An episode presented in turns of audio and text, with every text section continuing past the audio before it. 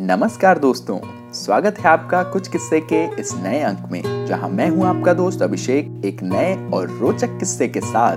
तो किस्सा कुछ यूँ था कि जब छोटे कद के सचिन ने कमज़ोरी को बना ली अपनी ताकत, जी हाँ महान लोग वे होते हैं दोस्तों, जो अपनी कमजोरियों को भी अपनी ताकत में बदलने का हुनर रखते हैं। ऐसा ही कुछ दुनिया के सर्वश्रेष्ठ क्रिकेट खिलाड़ियों में शुमार सचिन तेंदुलकर ने भी किया था। दरअसल, सचिन के नाटे कद के कारण एक बार विपक्षी टीम ने उनके खिलाफ ऐसी गेंदें फेंकने की रणनीति बनाई कि वे उन्हें खेल ही ना पाए और जल्द आउट हो जाएँ।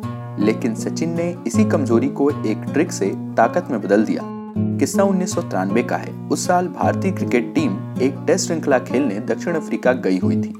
वहाँ मैच शुरू हुआ और दोनों ही टीमें एक दूसरे पर हावी होने की कोशिश करने लगी। यह श्रृंखला दक्षिण अफ्रीका के लिए नाक का सवाल थी, क्योंकि वे अपने ही घर में, अपने ही दर्शकों के बीच मेहमान टीम के हाथों हार कर नाक कटवाना नहीं चाहते थे। श्रृंखला के पहले ही मैच में सचिन ने अच्छी बल्लेबाजी शुरू की तो दक्षिण अफ्रीकी गेंदबाजों ने एक कुटिल रणनीति अपनाई।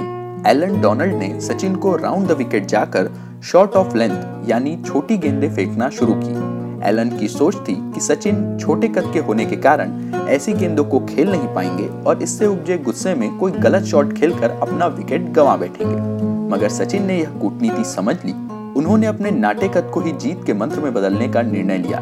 वे सामान्यतः बल्लेबाजी करते समय दोनों पैरों के बीच तकरीबन 10 इंच से एक फुट तक की दूरी रखते थे, लेकिन यहाँ वे ढाई फुट की दूरी बनाकर खड़े होने लगे।